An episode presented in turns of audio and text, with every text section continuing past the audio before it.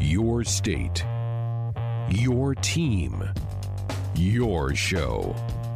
This is Sports Nightly. Xavier Betts in motion. He gets the flip on the jet motion. And there he goes. 40, 30, 25, 20, 15, 10, 5. Touchdown. Xavier Betts finds the end zone, and the Huskers now lead it 16 to 3. Sports Nightly is presented by the NDOT Highway Safety Office, who reminds you to buckle up and put the phone down.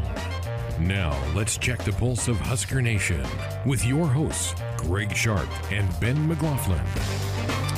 And thank you. Hope you had a great weekend. Welcome to another week of Sports Nightly here on the Husker Sports Network. We're honored that you have chosen to spend some time with us here tonight. Here's what we have on the program for you. Robin Washut of HuskerOnline.com going to join us here in a couple of minutes. He's been all over this Husker basketball shut down. He was the first one yesterday to report that the Minnesota game on Wednesday was not going to take place. Looking forward to chatting with Robin here in a couple of minutes. Hour number two, Kevin Sjuts, the longtime sports director of 1011 Sports, going to be here. We'll talk all things Huskers with Kevin, including a look at some of the prep stories that he's been covering here in recent weeks. We are set to launch another conversation with the Cooks podcast. We'll play you a snippet of that here in hour number two. The uh, monthly sit down with Lauren Cook and her father, John Cook, the head volleyball coach of the Huskers. This is the start of the volleyball season this week. Huskers will open the season Friday in Bloomington against Indiana. They'll play Blooming. They'll play Indiana Friday and Saturday. That's going to be the format this year. Will be back-to-back matches against the same team in the same location to limit travel to uh, you know try to get as many matches in as possible in a short period of time. So the Huskers will open the volleyball season on Friday. I'm sure that'll be a big focus of this month's conversation with the Cooks. Third hour of the show, it'll be our women's basketball show for the week. Amy Williams and Matt Coatney will be here for the third hour of the program, ready to take your calls, comments, and questions. Huskers with an impressive win on Saturday over nationally ranked Ohio State, where Nebraska controlled tempo, controlled the game with a shortened bench. Still didn't get any of those injured players back yet, did Amy Williams. I think a couple of them are close, but they're still playing with a seven seven person rotation. And man, that was just a classic game of how to control a game. Uh, from not getting out of hand with the by, by running some clock, running offense, getting good looks, and Kate Cain was dominant, as Tim just told you. She was rewarded today by being named the Big Ten's Player of the Week, and rightfully so. She was terrific in that game. So a lot of momentum for that program, and they will play tomorrow afternoon at PBA against Minnesota, three o'clock tip time. We'll have that here on most of these same Husker Sports Network stations, beginning with pregame at 2:45, an afternoon game for the Husker women's program as they try to keep this good roll going for uh, that that team. Uh, ben, let's start off with the men's program and the announcement that came out yesterday that the program was still on pause, that the number of positive results have really gone up for their tier one personnel, and to remind everyone, tier one personnel includes the athletes, the coaches, and any staff member whose job requires close, regular contact. Um, and Nebraska has reached that red red threshold that we heard so much about back in the fall when the football season was getting launched. I don't think any football teams in the Big Ten Conference hit red red. In fact, I know no football team hit red red. But you're dealing with a smaller pool of numbers with a basketball program and currently a total of 12 individuals in the men's program, including seven players and head coach Fred Hoiberg, are in isolation or quarantine due to positive tests. And so Nebraska's game on Wednesday with Minnesota has been postponed, and their Sunday game at Iowa has been postponed. A statement from the head coach yesterday said it's a challenging time that we're all experiencing. It reminds us what is truly important that it is our family and our health and he announced that he then has tested positive.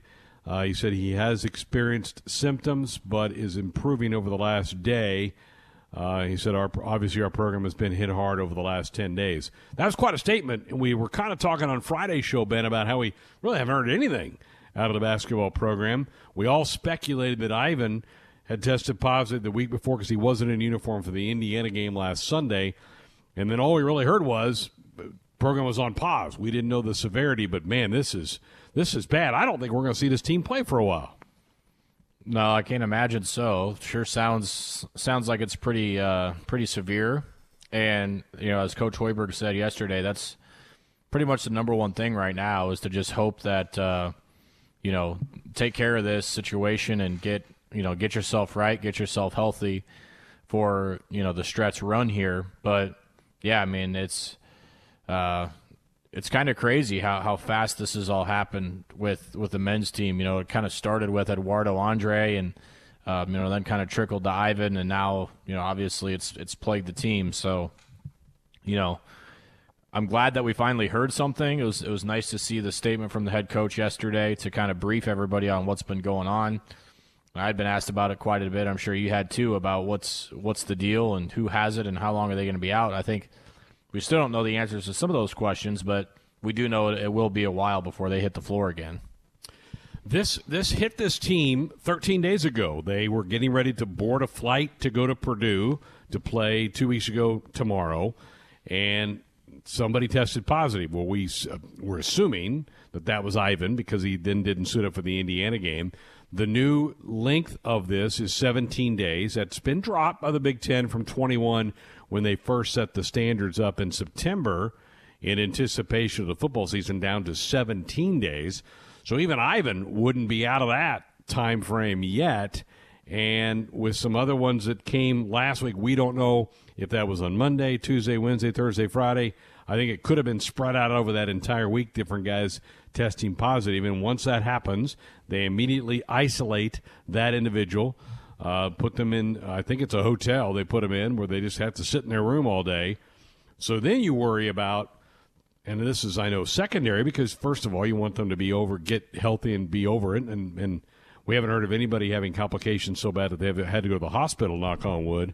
But their conditioning, Ben, is going to take a big hit. If you can't do anything in the sport of basketball where you're constantly moving in motion, I, I just I just think fans need to kind of prepare themselves. It's going to be a couple weeks, I think, before we see this team take the floor again. Well, and that's that's assuming that the virus doesn't take a toll on them too. That's just if you just stop doing anything altogether, um, not including some of the other stuff that you deal with with the virus. So yeah, I mean, I, I just can't imagine this is going to be a a good scenario for Nebraska basketball this year, um, and, and mean good things at least you know out of the chute. So you know, we're to have to sit and play this out and be patient. Uh, and I know fans right now are really frustrated with the on floor results, and this definitely isn't helping. But, you know, to, to get to get this under control and get the team back to a point where they can play again and play at a high level um, is the main concern. Yeah.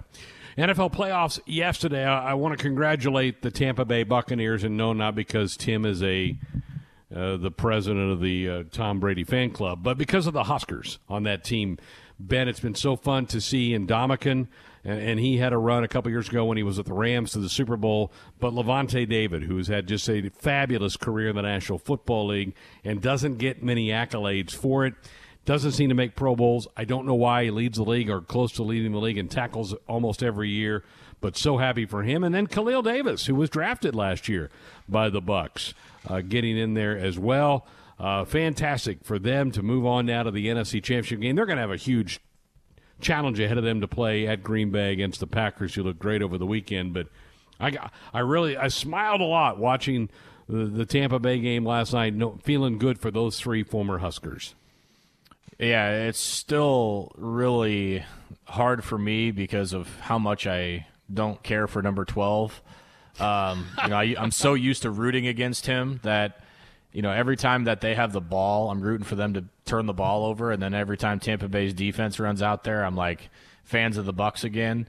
But I am so happy for Lavonte David. I mean, he is a part of some absolutely brutal Buccaneers teams for a long time, and yet still, you know, put his body on the line every week and and played very well. He's been a great representative of Nebraska and you know just to to watch him play and, and finally have his team success along with uh, the individual success is great. And then you know to have guys like Ndamukong Suh and Suh and Khalil Davis there with him um, has made it even more enjoyable for me. So I'll be pulling for Tampa Bay this week, and you know just to see them hopefully get a shot at playing for a Super Bowl uh, would be really cool. So you know, we'll kind of see what happens. But it, it is it is really neat that all three of those guys are playing on the same side of the ball and um, you know helping that team win games. Yeah, it was great. In fact, I saw an interview today that Ndamukong did, and he said the unsung hero of that defense is Lavonte. He said he's just everywhere. He makes all the right plays. Such a good teammate. Uh, great in the cl- in the locker room with that team, and so uh, so happy for them. They play the Packers. Kansas City will host Buffalo on Sunday as we come down the home stretch of the National Football League season. Robin Washut, HuskerOnline.com, joining us now here on our Woodhouse Auto Family Hotline. Uh, you've been all over this story all weekend long. Um, man, this is this is not good for Husker basketball. With that announcement that they put out yesterday, that 12 individuals in that Tier One level have tested positive. It may be this this is this is some serious stuff, right, Robin? Yeah, it really has. Um, you know, Nebraska's far from the only school that's been dealing with stuff like this. I know it just came out today that Michigan State has several players uh, and some staff members, tier one staff members, that uh, are out and they've had to cancel their next couple games. So, you know, Penn State missed four games in a row.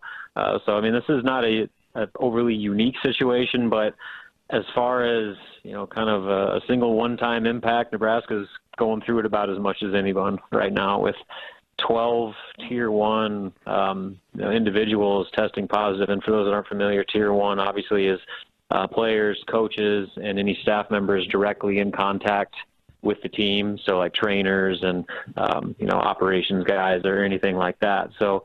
Uh, that's a big number, especially we consider, you know, one of them is the head coach, and one and seven of them are players. I mean, that's that's hard to uh, you know, not only feel the team, but you know, kind of go through the day to day when when you have that big of a, a toll at once. So they've been on pause for you know the better part of a week now, and uh, probably going to go through this week. Um, you know, because they're in the red red, and per Big Ten rules, they they can't do anything. So no practices, no coordinated workouts. Uh, you know, really uh, as limited contact as possible. And obviously, everyone that has tested positive is quarantining right now. Uh, so players are, you know, in hotel rooms uh, away from everybody.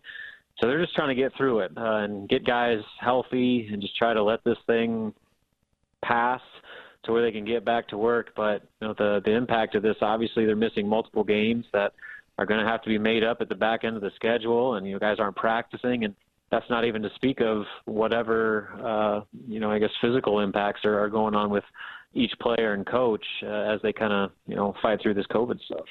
Yeah, Penn State's in the midst of playing four games in eight in seven days right now, but trying to make up and get mm-hmm. caught up a little bit in this thing. Uh, coach Hoiberg said he was feeling better. Do we have any indication that any of this is really serious? Is anybody having really bad complications, or do we have any any idea about that? Well, I mean, it's impossible to say because you know, I mean, there's been situations. I know uh, I've heard that you know, at least one player that tested positive. You know, they didn't even. He was totally asymptomatic for the first few days, and all of a sudden got really sick. You know, I mean, was was just kind of really laid up for uh, a few days. So it it's really person to person and day to day with this deal that uh, you know I do know that Fred's in good spirits. You know he's he's he's holding up all right, and you know that's that's a big deal because obviously of his pre-existing condition. You know he had a pretty major uh, heart condition in 2005 that required, you know, well, basically heart surgery uh, that ended his playing career. So he's got a pacemaker, and you know he's, you know, in that high risk category that you know the fact that he got it that kind of makes it a little bit more of a concern than uh, maybe some others. So uh, as far as we know, um, he's doing well. I actually uh, you know was texting with him yesterday, and uh, you know he said that he was doing doing well, and you know was basically as good as could be expected. So uh, you know I think again it's it's day to day, and you just hope for the best that he's able to pull out of this. Busy again with Robin Washut of Husker Online uh, here on Sports Nightly. He's been all over this Husker basketball story and is a great follow on Twitter uh, as, it, as it relates to Husker hoops. You wrote uh, in a piece today that kind of a bigger version of this is this it's squelching the development of this team, right? I mean, when you can't practice and play, it's hard to get better mm-hmm. as a team and a program. Um, talk a little bit more about that. Yeah, I mean, obviously that's all secondary to just the, the well-being of everybody on the team dealing with this, but when you narrow it down to the scope of, of basketball, uh, that's you know this whole deal is a major setback for uh, a team that you know obviously is going through a difficult learning process of uh, you know not only trying to figure out how to play together but doing it in the most uh, you know difficult conference in all of college basketball. And so, you know, the the losing streak in conference is well documented, and you know, it seems like every time they take a step forward, they take two steps back. But coming off that Indiana game, you know, it was another loss. It was another game where they found themselves down by 18 points 10 minutes in. But that stretch where they came back from 18 and rallied all the way back to take a three-point lead in the second half, you know, Fred said that was as good of a, a stretch of basketball as they played all season, and uh, you know that's something you want to ideally build off of, especially considering that that was directly correlated with the return of Derek Walker, who's making his uh, Husker debut, and as he kind of got his legs under him, he started getting better and better, and as a result, Nebraska started getting better and better. Well, of course, what happens? Uh, you know, they they play that game, and you see kind of some silver linings for uh, the rest of the season and then they're put on pause for you know the next four or five games, and so that is a, a real step back, and especially not only just playing but not doing anything. Like I said, I mean they're they can't even be in the court together. They, they can't do anything together until uh, these guys kind of get get cleared to return back to team activities, and who knows when that's going to happen. And every day that they're not on the court trying to get better, whether it's in practice or in games, uh, it's it's stunting the development of this team. And you know, you add in kind of the struggles they were already going through. This is another kind of a, a mental hurdle for these guys to have to overcome in what's already been a very long season. So you know, you you really hope that they're able to kind of stick through it and find ways to pick up where they left off in the second half of that Indiana game. But this extended time off, where you know they're realistically going to play one game in a month, uh, mean that's that's hard to overcome, and it's impossible to get better as a team when you can't actually be on the basketball court together. Yeah, no doubt. Robin Washut again with us here on Sports Nightly, talking about getting better. I know the coaches are ecstatic about the group that they signed in November, and you've been doing some tracking uh, on Bryce McGowens. How's he been holding up, and what kind of player does he look like he's going to be?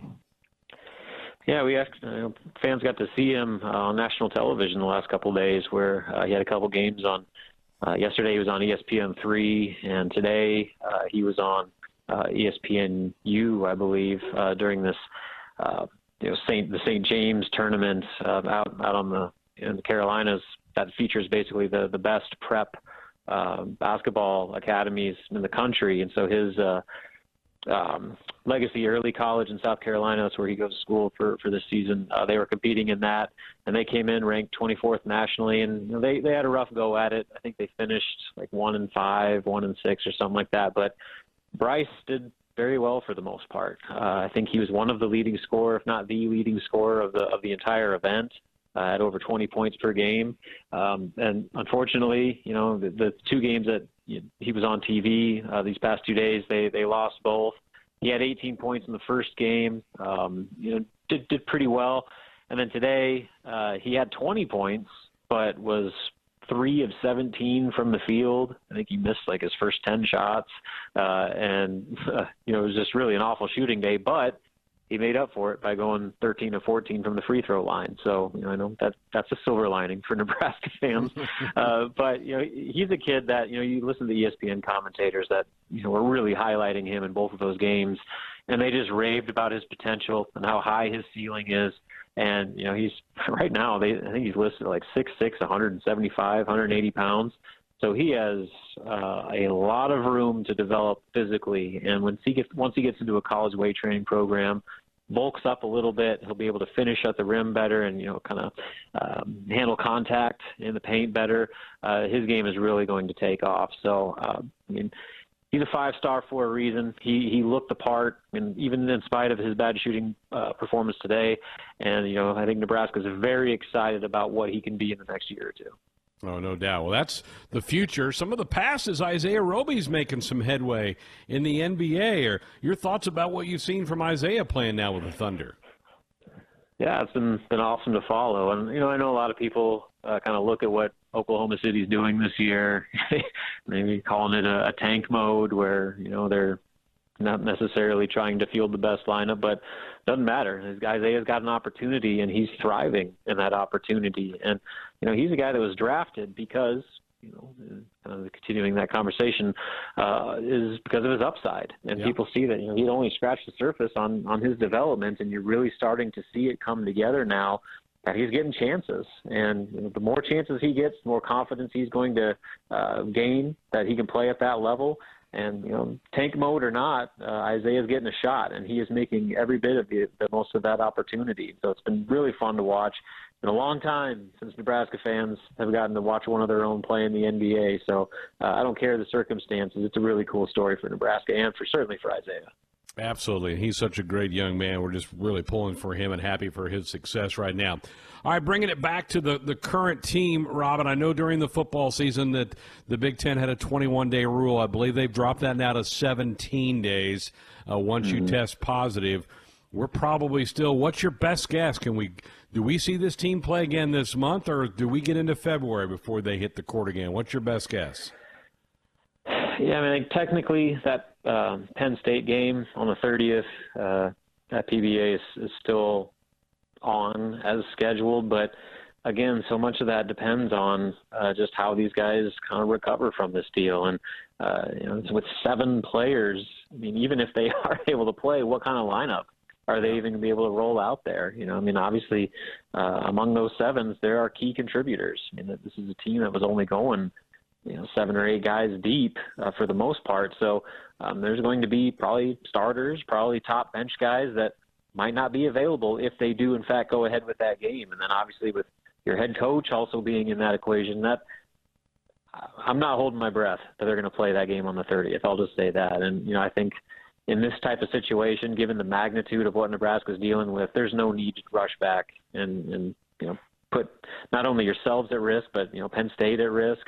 Uh, and so I think they need to make sure this thing is fully under control before they go back out there. And however long that takes is however long it takes. And you know, like I said, that they'll find a way to make up those games later. Uh, so you just need to take care of the most important thing, and that's getting everybody healthy. No doubt. Well, great reporting on this. You've been out in front of this. We've uh, been following it, and we'll continue to follow it. We appreciate you coming on tonight. Yeah, thanks for having me, man. Kevin Sjuts, sports director at 1011, joins us now here on the program. Happy New Year. Can I still say Happy New Year? Am I too late in the month to do that? I don't know what the etiquette is there.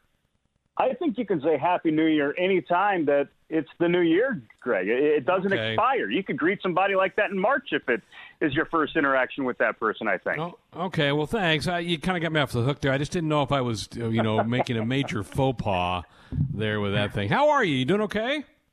I'm doing all right. How about yourself, Greg? hanging in there. Uh, wish I could watch this Husker basketball team, man. Isn't that a mess? I mean, my goodness, all those positive cases. I hope all that. I hope all those guys are going to be okay. What do you What do you make of this? You know, uh, it's 2020, 2021. Uh, across college basketball, you'd been monitoring that. I mean, shoot, there, DePaul has not even played in the calendar year so far. That's a team that they, I think their last game was in uh, late December. So this is just kind of the way that college basketball is going. I think one thing that maybe caught some fans here in Nebraska off guard was the fact that it seemed like the Big Ten, it really had some momentum with the, the games that were being played, and not too many teams were being effective, uh, affected in a widespread sense. Some games were getting canceled uh, one at a time, but you didn't see a team completely shut down. And that even that's even what happened with Nebraska. You know, at the beginning of the season, they didn't have their full roster. Uh, there have been a few players that had missed games, but then what's transpired over the past two weeks, Greg, it's unfortunate. It's very concerning, and uh, many thoughts and prayers go out to uh, Fred Hoiberg and his entire uh, not not only the team, not only the players, but everybody, all the support staff. There are so many other individuals uh, that you and I know within the program, Greg, that this affects. It's not just the guys that uh, you see on the court on game day. Yeah, just, we just hope everybody comes through it okay. I haven't heard of any serious cases yet, but uh, yeah, you're right. The the big thing is get them healthy and so that they can get back out and get up back on their feet again. The women have been just an amazing story, Kevin, here in 2021. Your thoughts about what you've seen from Amy Williams' squad here the last couple of weeks? I mean, they're a gritty, nasty team, Greg. Uh, this is a great group, and I can tell that Amy's having a lot of fun coaching this team.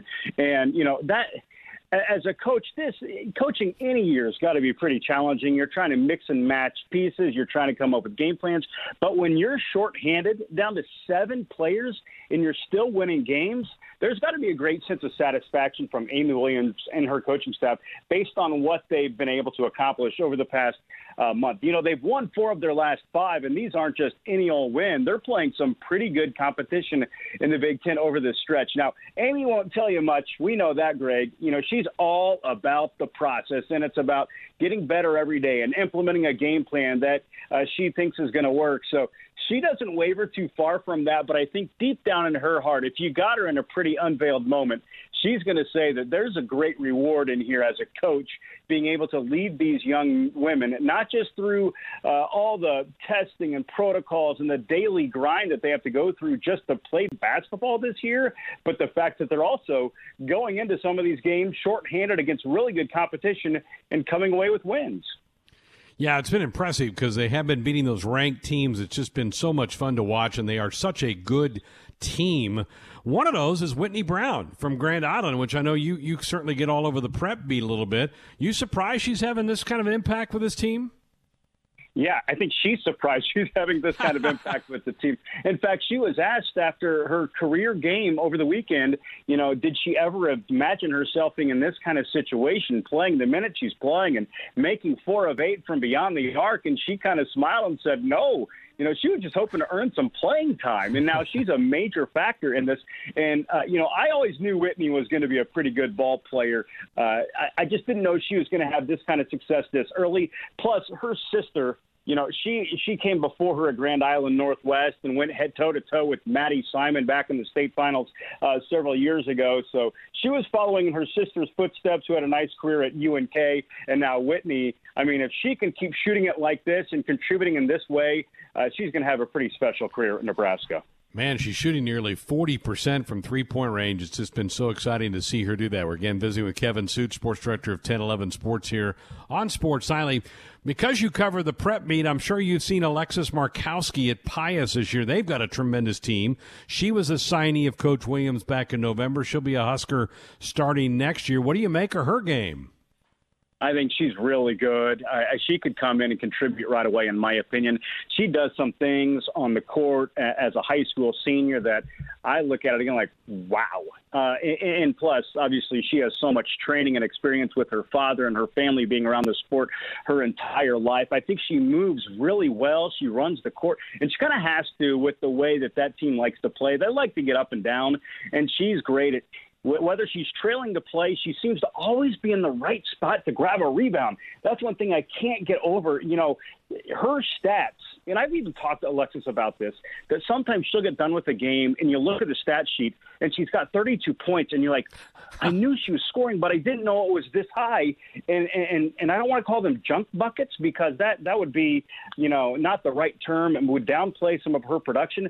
But I think she gets so many points on putbacks. She's a pretty good foul shooter. She gets to the line a lot and she just always seems to have a nose for where the ball is going to be in the lane. And she plays with a really good group of girls at Pius as well. Jillian Aschoff, the point guard, she's as good as they come in girls basketball this year. Yeah, that's a special team. I think they're ranked number one in Class A right now and uh, motoring their way toward the, the playoffs and the state tournament, which will be here before we know it. Speaking of being here before we know it, it's volleyball season, Kevin. How odd's that to say here in the middle part middle part of January? Well, John Cook got what he wanted, right? He has allowed year after year to play volleyball in the spring. Just never thought it would be under this condition, and um, you know, let's let's just keep our fingers crossed uh, that volleyball is going to happen here in 2021. I have no doubt that it's that it's going to be played, but in what fashion, what it's going to look like. Uh, the no fans thing is going to be going to be difficult for a lot of folks who uh, love to attend games at the Devaney Center. But uh, I guess you take what you can get in 2021. And uh, an interesting conversation I've had with so many different people about volleyball during a pandemic is, you know, it's not like. Uh, you know, a football team, you just plug and play with the next man up you know, volleyball is very unique in terms of the positions you have, most notably setter and libero. If you lose your setter, what what what do you do? And there are going to be some teams that if a setter gets uh, gets exposed to COVID nineteen or tests positive for COVID 19, does the team continue to play or do they follow the Big Ten rules to sit out? And that's how the, the season could really get sideways. You know, just a, a lot of prayers and a lot of fingers crossed that um, those girls can continue to. Uh, insulate themselves with each other and isolate themselves from uh, the community in any positive cases. So hopefully there there will be a season ahead. Yeah, no doubt. You mentioned football. It has been hadn't it been a crazy couple of weeks? Usually you get the season ends and it kind of slows down a little bit. Maybe you check in on recruiting from here and there, but with this new transfer portal and with the NCAA allowing all these guys an additional year, we've had Kevin, we've had kind of some football news every day since that season ended almost a month ago. Yeah, it hasn't been a slow time for the football beat writers. I think they've had some fun with this too. You know, the the tweets and the using the the gifs or gifs, whatever you call them, Greg. I'm almost getting too old to know what it's even termed. Uh, but they had a lot of fun with the arrows in, the arrows out, and and tracking everything that happened. Man, last week you looked up and it was Wednesday, and there had already been like seven or eight notable uh, roster changes for Nebraska, some additions, some subtractions, uh, but it it's been wild, and I don't think it's quite done just yet. There could be uh, some more action here coming up soon, and uh, but but yeah, it's kind of fun to keep the conversation going, especially with the defense. And I can just picture Eric Chinander just sitting back in his man cave, just kind of nodding his head, thinking about the dudes he's got coming back because that was a pretty good unit a year ago. They probably didn't get the credit that they deserved, but now knowing that Cam Taylor Britt and JoJo Domann and Deontai Williams and Marquel Dismuke, like it's going to be like the same defense next year. And, you know, I heard somebody compare it to like now he gets to take them to, you know, the 400 class and they, have passed the introduction. They're past 200 level class 300. Now it's 400, and man, he's really going to be able to advance the terminology, the schemes, and some of the things he wants to do with that defense. You're going to be you will have covered Ben Stille for like a decade, right? Going back to his high school days. Did you know that he leads? He's the all-time leader at Ashland Greenwood in PATs. No, is that right? Yes, yes. You should have a conversation with Ben about this. Like he's all over the record books, and I think that Ryan Thompson, the uh, head coach at Ashland Greenwood, I think he gets really bored in the off season because he he like crunches all the numbers and updates every season stat, career stat, and everything. And he'll sometimes put them out there. And uh, you know, Ben Stille's all over their record books. And then it just happened to catch my eye. This is about a week ago that he leads Ashland Greenwood and point after attempts and makes, I believe. And so bring that up sometime with Ben. But you're right. I you know, I remember covering him when he was 165 pounds and trying to play uh, defensive line in Class C1 football, and here he is, a grown man, just uh-huh. a jacked up dude in the Big Ten, and to think that he gets to spend another year in that weight room and uh, with the nutrition staff and everything. Oh man, I just hope that he, you know, he had a good year this past year. I hope it goes to another level, and then he can really get on the radar for possibly playing in the NFL if that's something he aspires to do. Yeah, he's such a good guy, and I know he's really well liked in that locker room by a lot of those younger defensive linemen. It's going to be fun to see him put that uniform on for one more year. Well, I mean, it, I, I'm I'm amazed that high school sports have been able to kind of operate like they have since the beginning of the school year. I did hear some rumblings today that Lincoln Lincoln might be in jeopardy of losing the state basketball tournaments. Do you see that ever happening? I mean, because of COVID and the restrictions around here, is that serious talk that I heard today? I think that's all speculation at the moment. I mean, uh, the mayor really uh, holds the cards right now, and, and I don't want to just put it directly on the mayor, but some of our uh, health and uh, government officials here yeah. in in Lancaster County, you know, if they see some numbers that would uh, lead them to because you know the NSAA's you know they're going to be in front of this they they would like to make a move sooner rather than later. So it's really all about monitoring trends. I think it's still too early to uh, say which way it's going to go. It's mid January and the state basketball tournament is still six seven uh, weeks away. So just watch to see what these numbers do in terms of uh, case numbers and positivity rate and if it does start to go up then maybe you could see that happening. But I want to see those numbers go in that direction before I start assuming uh, that the state basketball tournament is is going to be moved anywhere. I think the bigger conversation right now is what do they plan on doing with fans because every school, every district, they are doing it a little bit different. You know, if you go about 45 miles west of Lincoln, there are different attendance policies than if you're here in Lancaster County. Um, ultimately, I think Lancaster County is going to win out on the attendance argument. So right now, we're probably tracking toward a similar situation to last year, where it's probably just family members only, if not maybe a few additional names on a patch list. Um, but you never know. If the if the numbers change and improve, and maybe there would be some open minds and open conversations about letting some folks in, I think that would be some positive news for those that are craving some high school basketball. But one of my great takeaways here, Greg, out of the entire pandemic from a sports standpoint is the appreciation of having so many high school athletic events that you can watch online. It's yeah. been awesome. You know, we can't get everywhere, but pulling up a YouTube feed or Striv and uh, News Channel Nebraska does a nice job of televising games. So those that cannot go, there are ways to watch your favorite team or perhaps a family friend that's competing here uh, throughout this very unconventional year. And I think that's been a lot of fun for me is just to be able to to watch more than I probably ever have before. Absolutely. I just remember back to last March, like the only sporting event going on in the country was the Nebraska State basketball tournament. I mean, ESPN Sports Center was like leading with highlights of Nebraska's semifinals because I was like the only thing going on in the country is crazy. Yeah, it was right in that time window where everything had shut down, and it was about yeah. three or four days later. And here is the Class A. Well, I think the Class A boys championship game should have been on Sports Center no matter yeah. what, because that still to this day is one of the greatest high school basketball games I've seen firsthand. That Millard North Bellevue West showdown, and my goodness, if we could get those two teams back playing inside PBA again in March, I don't care if nobody is there, but the players and coaches make it happen because that was a doozy of a game. Sure was, Kevin. Great to hear your voice. I hope everything's well in your world, and uh, let's let's hope we get the days where we get a bunch of fans back into these uh, uh, venues and the Devaney Center and PBA, and uh, start having some fun again with sports. Absolutely, Greg. Thanks for having having me on, and uh, be well to you and to all of your listeners as well.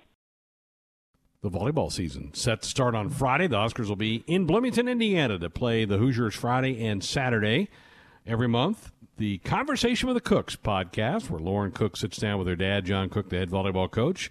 The newest edition is ready to hit the podcast stands. Here's a little snippet of what this month sounds like.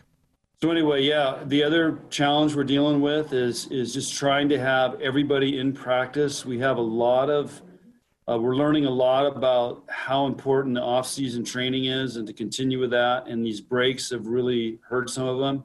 And to be honest, I think the last couple days are the first time I felt like, okay, we are we are moving, jumping, reacting at, at a high level, uh, and not sluggish and behind, and and you know wondering what they're doing here.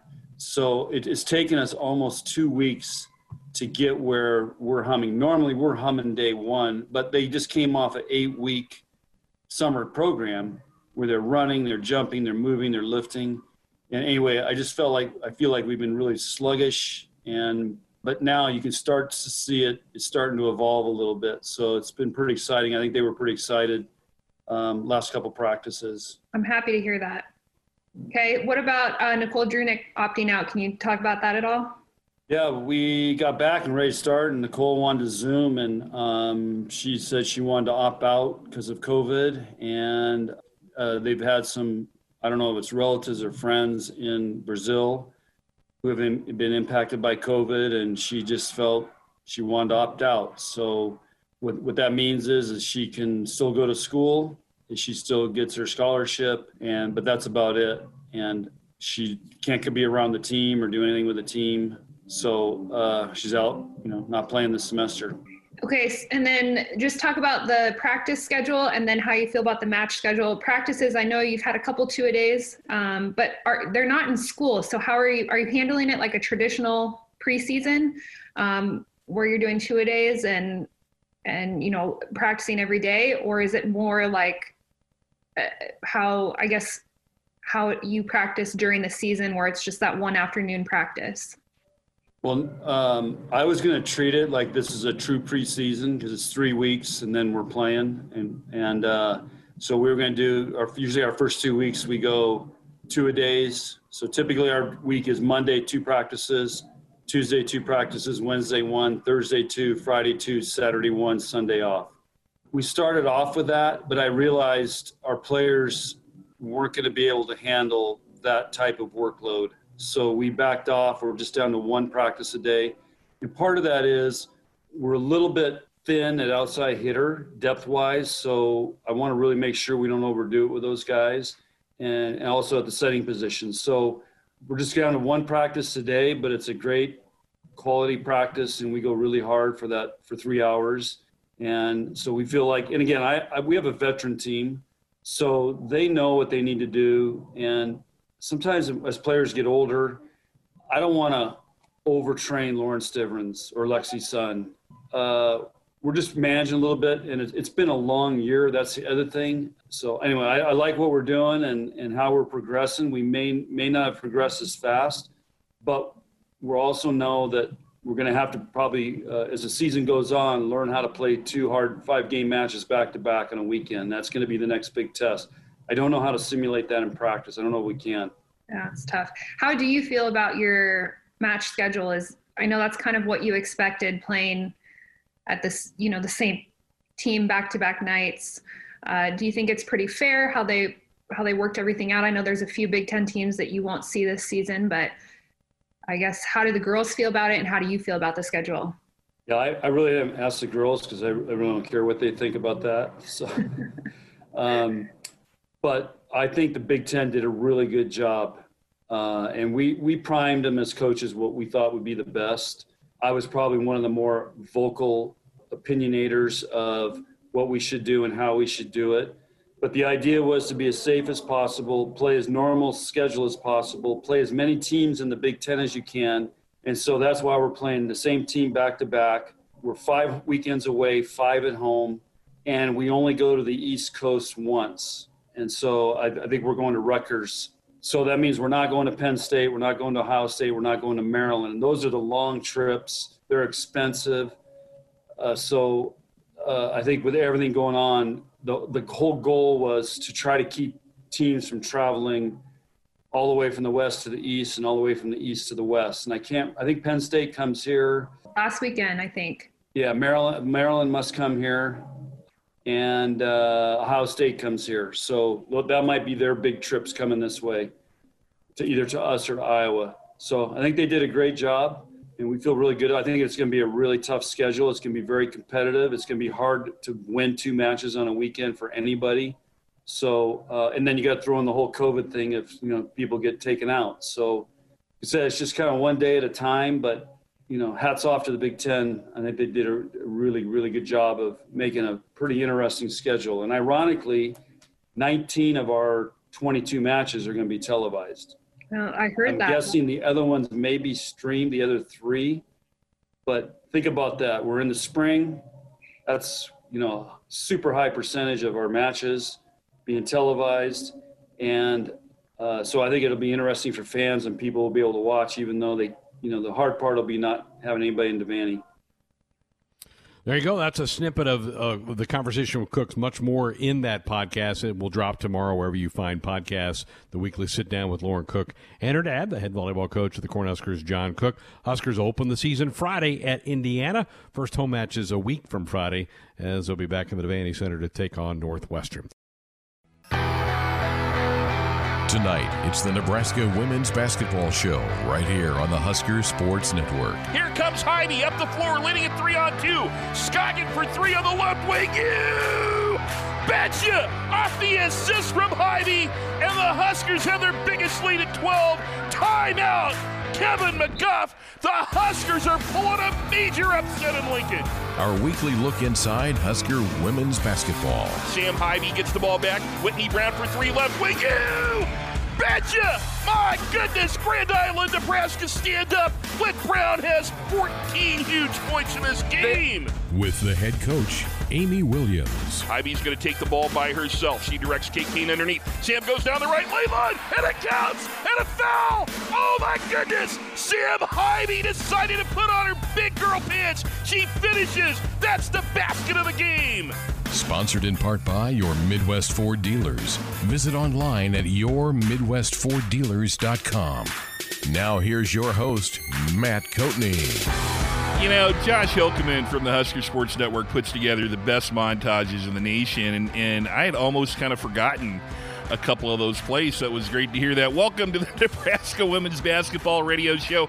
Matt Coatney with the coach Amy Williams will take your calls here for the full hour at 531 546 86. Uh, and we will uh, talk a lot about uh, the game that you uh, just heard highlights from a, a, big win over what was a then an undefeated. They're not undefeated anymore after Nebraska beat them. Uh, Ohio State team. Uh, this past Saturday afternoon, and then preview what's coming up tomorrow, which is an afternoon special at Pinnacle Bank Arena, 3 o'clock Central, the Huskers and Minnesota. But Amy Williams, you have got to be smiling 99% of the time, I think. Your team right now is the talk of the Big Ten and around the nation. I've been getting uh, texts from people going, What's going on with your team? So, how are you feeling these days? Yeah, I feel uh, I feel proud of the fight that we've been showing here um, lately, and, and really kind of recently, and and um, finding ways to have contributions from a lot of different people of our team, uh, you know, from our team, and knowing that that's really what it's going to take for us to be successful, uh, but also to be the best version of ourselves. But um, you know, I feel I feel proud of uh, the growth we've shown over the last few ball games, and hopefully we can continue to just keep getting better. Huskers took down uh, then number 15 Ohio State on Saturday. Now, you know, I never get to talk to you in person anymore. And, and really, the only time you and I talk is this show and, and the post game show. But um, do you have some breaking schedule news that we haven't talked about? I'm guessing. You know what I'm talking about? Because have you talked to Mike Neighbors today? The, no. The Arkansas Arkansas got ranked 15th this week in the AP poll, and every week it seems like you're required to play the 15th ranked team in the nation. So I thought maybe tonight on the show you might be breaking, adding a non-conference game with Arkansas. Do you have something to tell us, or? I did not. Uh, I did not see that Arkansas's new spot was 15, but you're right. It has felt like that the last several weeks. It's always like, oh, we're playing the number 15 team in the country. Oh, we're going to play the number 15 team again in the country. Oh, and here we go again with the number 15 team in the country.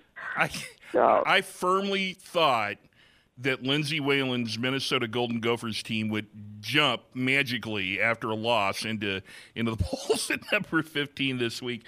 Uh, Amy Williams is with us. 531 546 86 is the number. What a great win over Ohio State. And I, I just got to be honest with you. With Izzy Bourne out uh, with the ankle injury uh, very late in the win at Michigan State, uh, and her not being in uniform for that Ohio State game, the, the fight of the team certainly not in question in my mind. But Izzy has been playing at a, a, great level. And you're talking about an Ohio State team that went into that game with the Huskers averaging 90 points a game. And oh, by the way, they got arguably their best player in Dorka Juhász back before the game. And I just saw no way that Nebraska could hold Ohio State well below their average because you had held every team that you'd played before that that had averaged above 80 points per game below 65. Oh, by the way, you not only held them below their average, you held them in the 50s. How did you do that?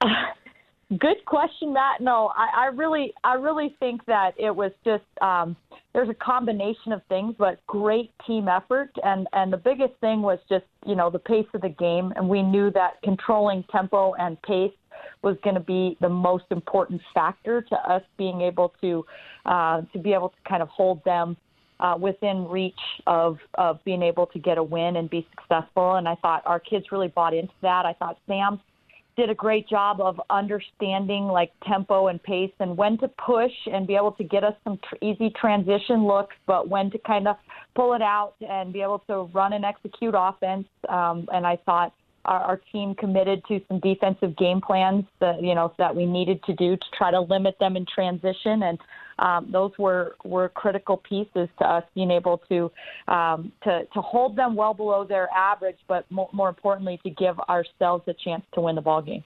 You know, Kevin McGuff in his post-game comments kind of echoed what you said. He said, you know, that we, we knew Nebraska was going to try to control tempo. He said, you know, they, they wanted the game more than we did. He was very complimentary. But at some point, this isn't a fluke anymore. You're second in Big Ten conference games, your team is, in field goal percentage defense at 35%. You continue to hold teams well below their average. And at one point in the game against Ohio State, they were uh, frosty, one for 20 from beyond the three point line. Uh, now, I had attributed some of that, and I've mentioned this on this show before, that when you lost Trinity Brady to the injury and you had to put Izzy Bourne more on a wing, and that brought in Bella Cravens, that you had a huge lineup that was kind of bothering some teams, but you didn't have Izzy Bourne, and you still held a team that shoots the ball very well uh, down in the in the upper 20s, low 30s most of the game. What kind of things were your were your team doing that you think bothered them, especially from beyond the arc? Yeah, I mean, I really think the biggest key was just you know trying to slow them in transition, and I thought. Um, you know, Bella Craven, Kate Cain, um, e- you know, even uh, Ani Stewart at times. Um, they did a great job of giving kind of some support help to um, to our guards um, to be able to kind of build a wall and not allow penetration into the paint in transition. And then um, I thought really even, you know, kind of our guards just preventing some of those, you know, those tough passes down the sideline, quick passes in transition. Um, when they collapse you into the paint and they can kick it in, you know, get those paint touches to kick out threes they are very, very dangerous and hard to guard, and that's um, what we really tried to limit. And I thought that um, that helped us a little. But um, obviously, I think you know some of the biggest things just was on penetration is is having Kate and Bella's shot blocking presence. Um, you know, and both of them had different, you know, big, big uh, blocked shots at different times. The tip that Bella had in the fourth mm. quarter on a Dorka Juhász three point shot, but you know, Kate blocked a lot of things where, you know, they came into the paint or maybe they got an offensive rebound and um, she was able to to block a shot and try to help us. You know, I just thought those were some of the other big plays defensively for us. You talk about block shots. Right now, you have three players in the top 10 in Big Ten statistics in block shots, with obviously Kate Cain, Bella Cravens, but also Izzy Bourne.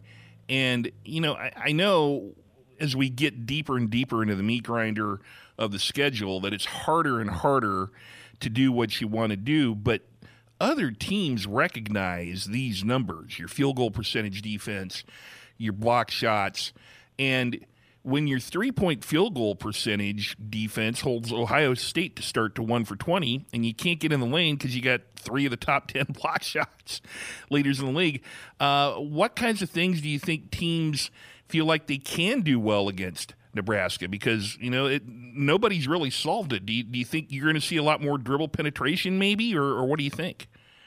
Yeah, I mean, I think there are plenty of areas for us to continue to get better, Matt, uh, defensively. You know, and and we've seen several teams that have find, found ways to, you know, to take advantage, whether it be you know penetration or um, just you know executing, you know, screens at high pace and things like that. You know, there's plenty of room for us to continue to improve defensively and areas that I think teams are really trying to exploit um, uh, for us. So, so you know, I think there's, um, uh, you know, head coaches. We always feel like there's there's plenty of room for improvement, uh, no doubt about it. And I certainly think that, um, you know, each team that's kind of preparing for Nebraska uh, is trying to, um, you know, exploit some of those same things that we see when we watch film on ourselves.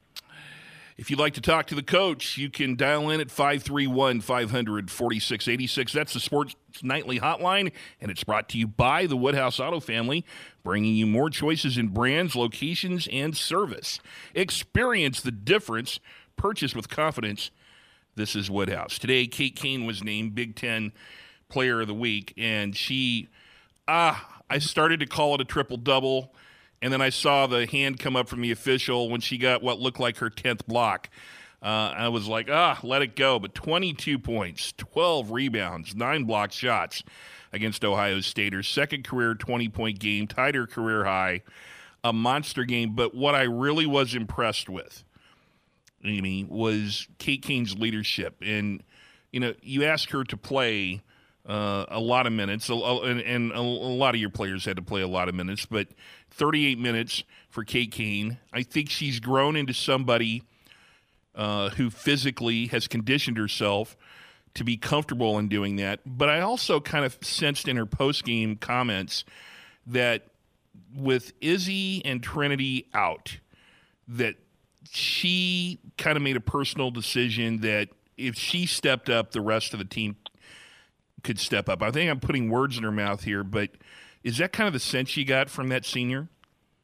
Yeah, I mean, I think you know she she uh, you know I don't think she took the weight of of Izzy's absence all onto her shoulders. I think she just kind of approached it the same way that everybody else was, and that's could I bring just a little more to the table for our team, and um, you know to to make up for the fact that Izzy was out and Trinity's still out, and um, we haven't gotten MiCole into the mix just yet, and you know with with all of those things kind of. Um, you know, stacked on top of each other. You know, I think her approach was really just, could I do just a little bit more? But um, I think she started to really gain some confidence. I mean, she knew this was a game where we were going to need to have paint touches off of, you know, penetration and post feeds and, and things like that to be successful. But I thought she got some, um, some confidence kind of early in the game, but also just, you know, she got some crucial offensive rebounds that led to putbacks and those kinds of things, you know, continue to just um, just stack on top of each other. And you know we just saw everything kind of piling up and and you know it was a situation where I could hardly afford to not have her out there. I just thought she did, you know, just a great job and and handled the additional minutes, handled the leadership, and just um, but without putting a lot of undue uh, pressure or stress on herself in the process. You know, she had the the huge 11 block game uh, when uh, a, a, few years ago um, for your team, but in my opinion that was Kate Cain's best game of her four year career because it was a conference game, because of you have limited numbers, and the way that she played so many minutes in the game and played not out of her mind, just played under control. Do you, do you think that's a fair assessment that that was the best game of her career? Yeah, I think it's a very fair assessment, and also considering Matt the fact that you know I think the competition that we were going against, and and um, you know Dorka Juhász is a is a very very good player, and Aaliyah Patty is is a very very good player, and uh, you know I think that uh, she had her hand um, uh, in having to defend both Dorka Juhász on on possessions here or there. Uh, you know, Beacham off the bench. Uh, Aaliyah Patty on the block. You know, she she had to do a lot of different things against some great players and um, great size and great length. And um, so I think you know, with all things considered, I think you know it's really. Um, if not the best, is for certain one of the best performances we've seen out of Kate. Down low, um, you know, I, I I'm not around your team, you know, because of safety, and I, you know, and I'm fine with that. But the the problem with it is I don't really get to know the players on the team. I so badly want to give Bella Cravens a nickname because you know she comes to work with her lunch pail and gets it done, and she's so impressive. I want to call her BC. Not because her initials are Bella Cravens, but because she's blue collar and yeah. she, you know, looked like she was in a wrestling match. She fell over the back of one of the Ohio State players. She kind of tweaked her ankle at one point. and she just kept on coming back out there. She's second in the Big Ten in in rebounding right now in in conference games. She leads your team in rebounding, and from afar, it appears that her effort rubs off on the rest of the team. I got to tell you, I am just so impressed with just how she just comes to work every time. Is is, is that kind of your impression? Yeah, it is. Uh, you know, I think she she does do that, and and it's something where um, I think she has a lot of confidence in those areas. But the thing I've been just the most excited about is just um, you know even in addition to the things that kind of come natural for Bella, which is you know, having a nose for the ball and kind of a knack for the ball and, and um, you know, making, getting big rebounds, going out of her area to secure some boards, but also just, um, you know, making some big defensive plays. I thought she had a huge block in the Michigan State game that really helped us out. And then that late block, like I talked about on that three point shot in the fourth quarter um, with Ohio State. But I really think that um, the thing that's been impressing me the most is the the time commitment she's been putting in to work on just ball handling and form shooting and, and gaining confidence and just going three for four in that ball game. You know, she didn't have a ton of touches offensively, but uh, she's gaining confidence with just her passing and her ball handling and her scoring and where her scoring opportunities are going to come from. And, um, you know, that uh, has been fun to watch that progress as well.